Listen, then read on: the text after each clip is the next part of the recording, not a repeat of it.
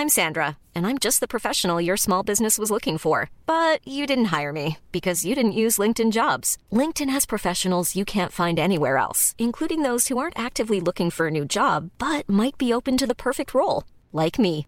In a given month, over 70% of LinkedIn users don't visit other leading job sites. So if you're not looking on LinkedIn, you'll miss out on great candidates like Sandra. Start hiring professionals like a professional. Post your free job on linkedin.com/people today. Here's a cool fact a crocodile can't stick out its tongue.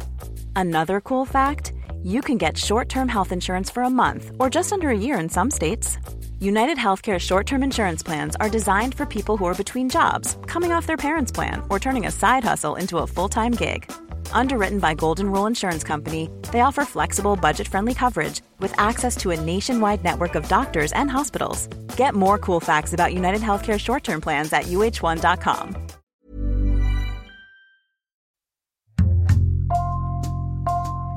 Bonjour, c'est Jules Lavie pour Code Source, le podcast d'actualité du Parisien. C'est un fait divers hors norme qu'on a déjà évoqué dans Code Source il y a quelques semaines. En juillet 2020, une tentative d'assassinat en région parisienne a permis de démanteler une mystérieuse officine criminelle. Depuis notre épisode du 10 février sur le sujet, l'enquête a avancé, le Parisien s'est procuré de nouveaux éléments et c'est pour ça que nous avons choisi de raconter une nouvelle fois cette affaire avec des précisions supplémentaires et avec un autre point de vue. Récit de Timothée Boutry du service police-justice du Parisien.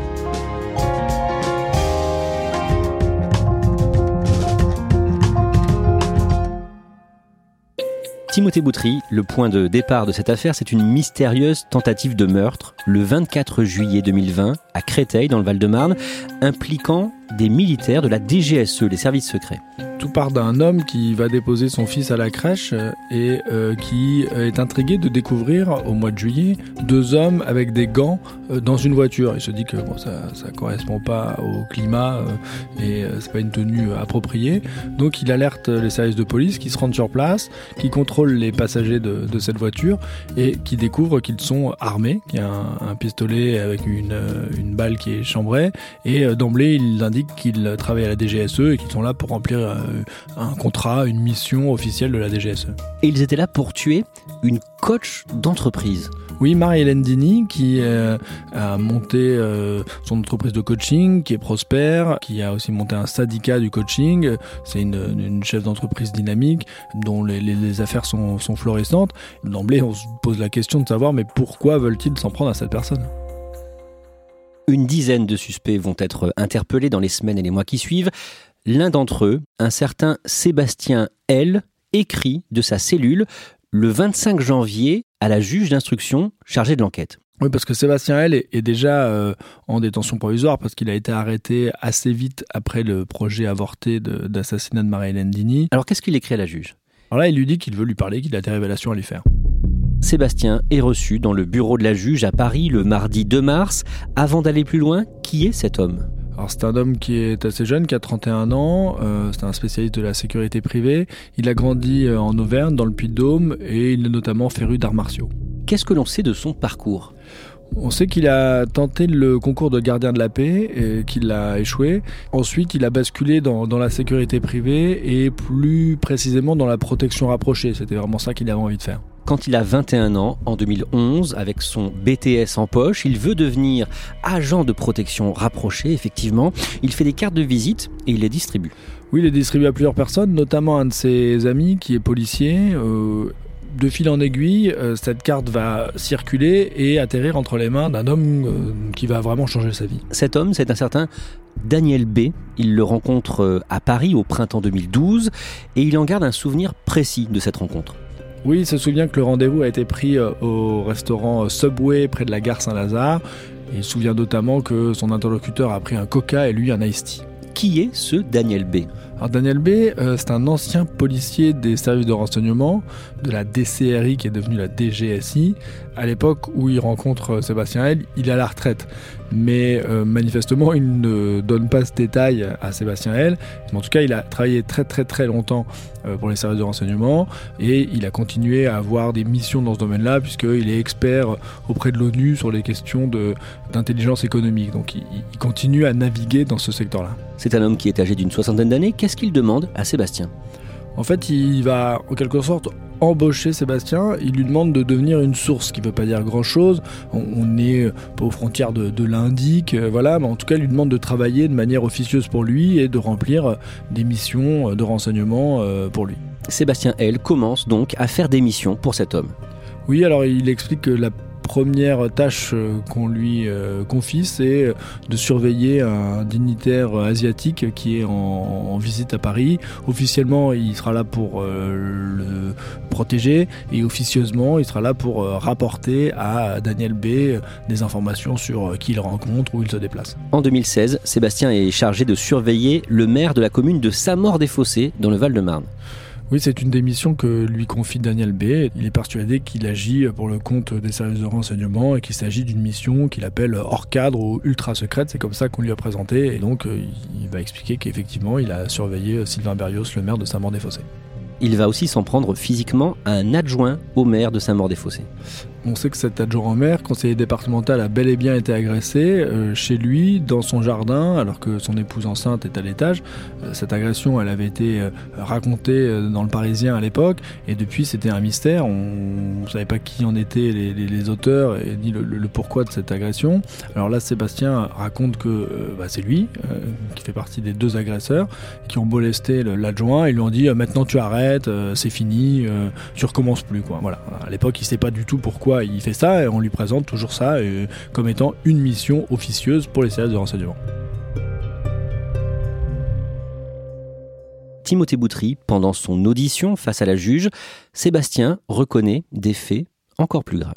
En fait, donc pendant plusieurs années, euh, Sébastien va travailler pour euh, Daniel B. Et il va raconter qu'il a effectué des missions de surveillance, des agressions et qu'il a également participé à un homicide. Cela s'est passé à l'automne 2018 à Levallois-Perret, dans les Hauts-de-Seine.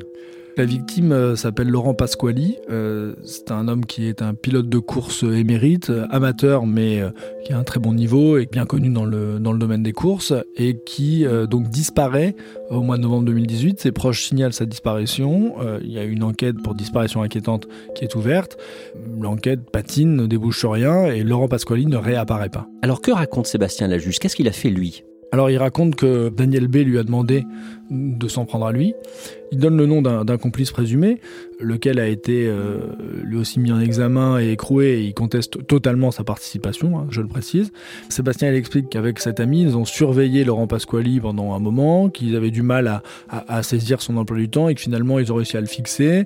Ils ont décidé de s'en prendre à lui dans son garage souterrain euh, de sa résidence privée à Levallois-Perret. Il explique avoir lui-même nettoyé la scène de crime juste après. Il explique que c'est son euh, complice qui a tiré et que euh, il a ramassé une douille et qu'il y avait un petit peu de sang par terre parce que les habits ont, épongé la quasi-totalité du sang, mais qu'il restait des traces et qu'avec du sopalin, il a, il a nettoyé la scène de crime. Que font ensuite les deux hommes? Alors il explique qu'ils prennent la route et qu'ils vont euh, d'abord se débarrasser de l'arme au niveau du, bois de Boulogne, qu'ils vont l'enterrer, et ensuite qu'ils vont prendre la direction de l'Auvergne et qu'ils vont passer chez les parents de Sébastien L, chez ses propres parents, pour récupérer euh, pelle et pioche, et qu'ensuite, un peu au hasard, ils vont prendre un chemin, arriver dans, un bois où ils vont creuser et euh, laisser la dépouille de, Laurent Pasquali. On sait que Sébastien va prendre une photo qu'il va envoyer à Daniel B comme preuve en disant voilà, il est bel et bien mort et on l'a enterré. Il est enterré dans un bois en Haute-Loire. Daniel, son officier traitant, lui avait donné des consignes très claires. Oui, il lui avait dit euh, il faut que ça passe pour un accident, il faut s'en débarrasser. En gros, il lui dit pas de corps, pas d'enquête. Et c'est exactement ce qui se passait. Enfin, il y avait une enquête, mais qui ne débouchait sur rien du tout. Donc ça a marché pendant des mois. Quasiment un an après cet assassinat, un promeneur dans ce bois de Haute-Loire découvre des ossements. Ces ossements vont être analysés et vont permettre d'identifier Laurent Pasquali en fait. Alors là, l'enquête qui était ouverte à Nanterre pour euh, disparition inquiétante devient une enquête pour euh, enlèvement et séquestration suivie de mort, puisque évidemment il a été manifestement tué et il a fallu bah, cette tentative d'assassinat sur Marie Landini et les nombreux rebondissements de l'enquête pour aboutir à, à la résolution a priori, bien entendu, de l'assassinat de Laurent Pasquali.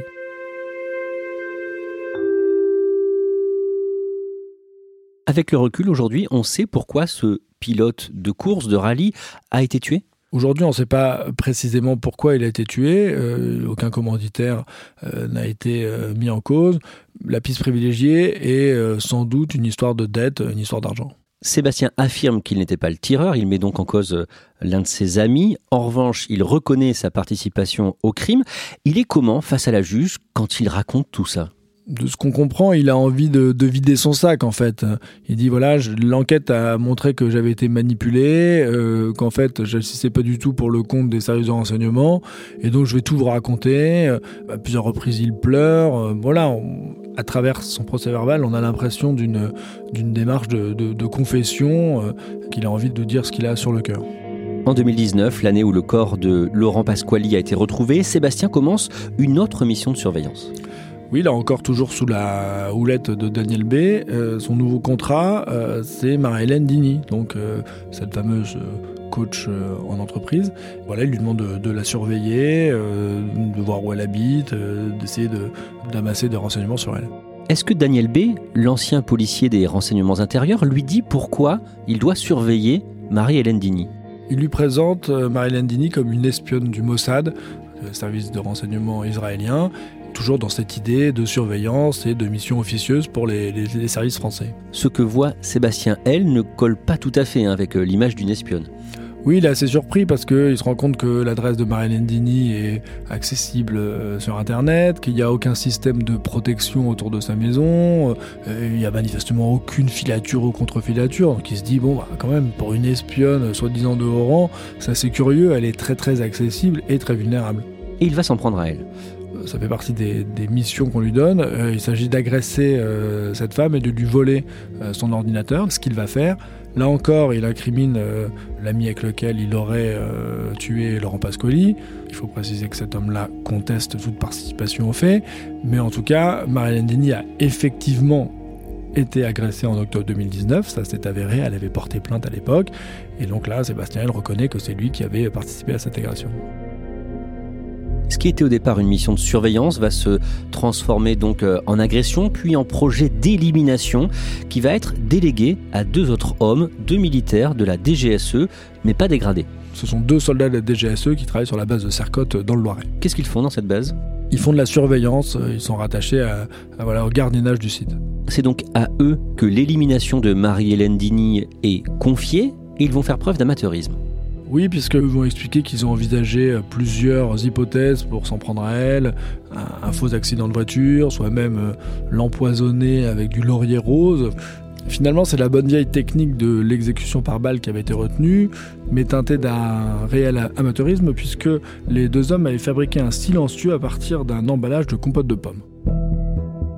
Et le jour J, le 24 juillet 2020, Timothée Boutry, vous l'avez dit, ils étaient vêtus de manteaux et de gants alors qu'il faisait chaud ce jour-là. C'est donc comme ça qu'ils ont été repérés puis arrêtés. Et c'est ainsi que le réseau est tombé et que le commanditaire présumé de cette tentative d'assassinat a été euh, interpellé. C'est un certain Jean-Luc. Qu'est-ce qu'on sait de ce Jean-Luc?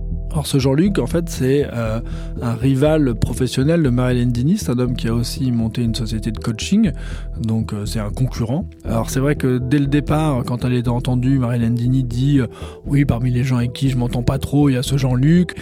elle avait eu une discussion avec lui, il lui avait dit ah mais si c'est comme ça, ça va pas se passer comme ça, et, elle, pensait que c'était uniquement professionnel, mais elle jamais l'imaginait que que ça puisse déboucher sur cette tentative assez incroyable d'assassinat pourquoi est-ce que cet homme en voulait autant à Marie-Hélène Digny il reprochait à Marie-Hélène Digny de vouloir réguler la profession, notamment euh, par la création d'un syndicat.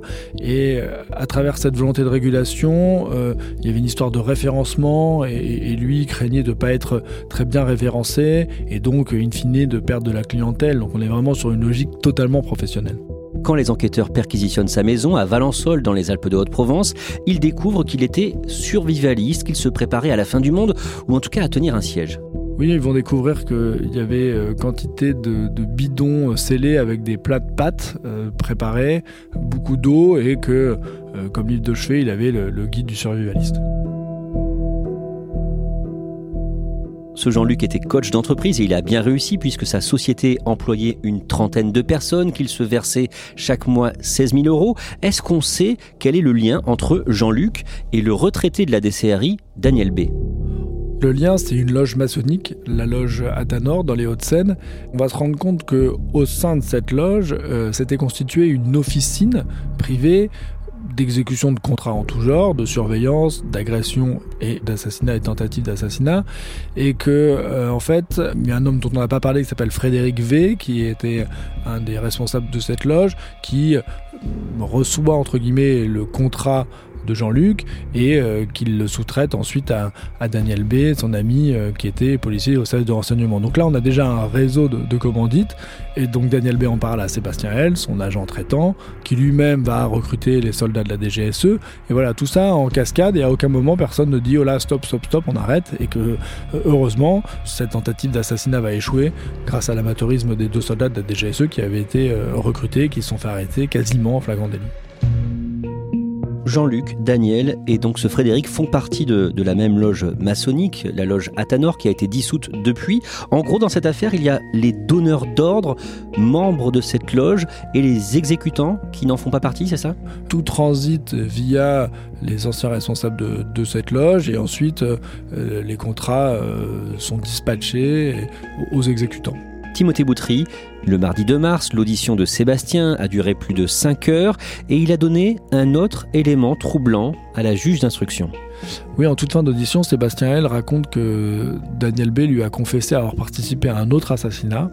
Il dit un homme est mort. Voilà, il n'en dit pas beaucoup plus. Il donne pas d'identité, il donne pas de lieu, il donne pas les circonstances. Il dit juste que c'est un, petit groupe qui s'était constitué pour s'en prendre à cette personne. Et donc, euh, selon Sébastien L, en plus de Laurent Pasquali, cette officine aurait donc fait une autre victime.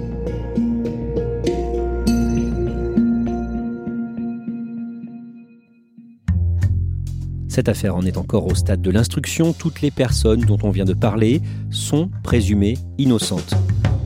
Merci à Timothée Boutry. Cet épisode a été produit par Thibault Lambert et Raphaël Thomas. Réalisation Julien Moncouquiole. Code Source est le podcast d'actualité du Parisien, disponible chaque soir du lundi au vendredi. Pour ne rater aucun épisode, abonnez-vous sur Apple Podcast ou Google Podcast par exemple. N'hésitez pas à nous écrire code source at leparisien.fr.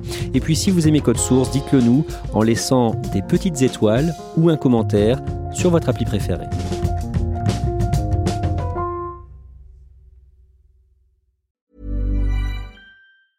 Mom deserves the best, and there's no better place to shop for Mother's Day than Whole Foods Market. They're your destination for unbeatable savings, from premium gifts to show-stopping flowers and irresistible desserts. Start by saving 33% with Prime on all body care and candles. Then get a 15-stem bunch of tulips for just $9.99 each with Prime. Round out Mom's menu with festive rosé, irresistible berry chantilly cake, and more special treats. Come celebrate Mother's Day at Whole Foods Market.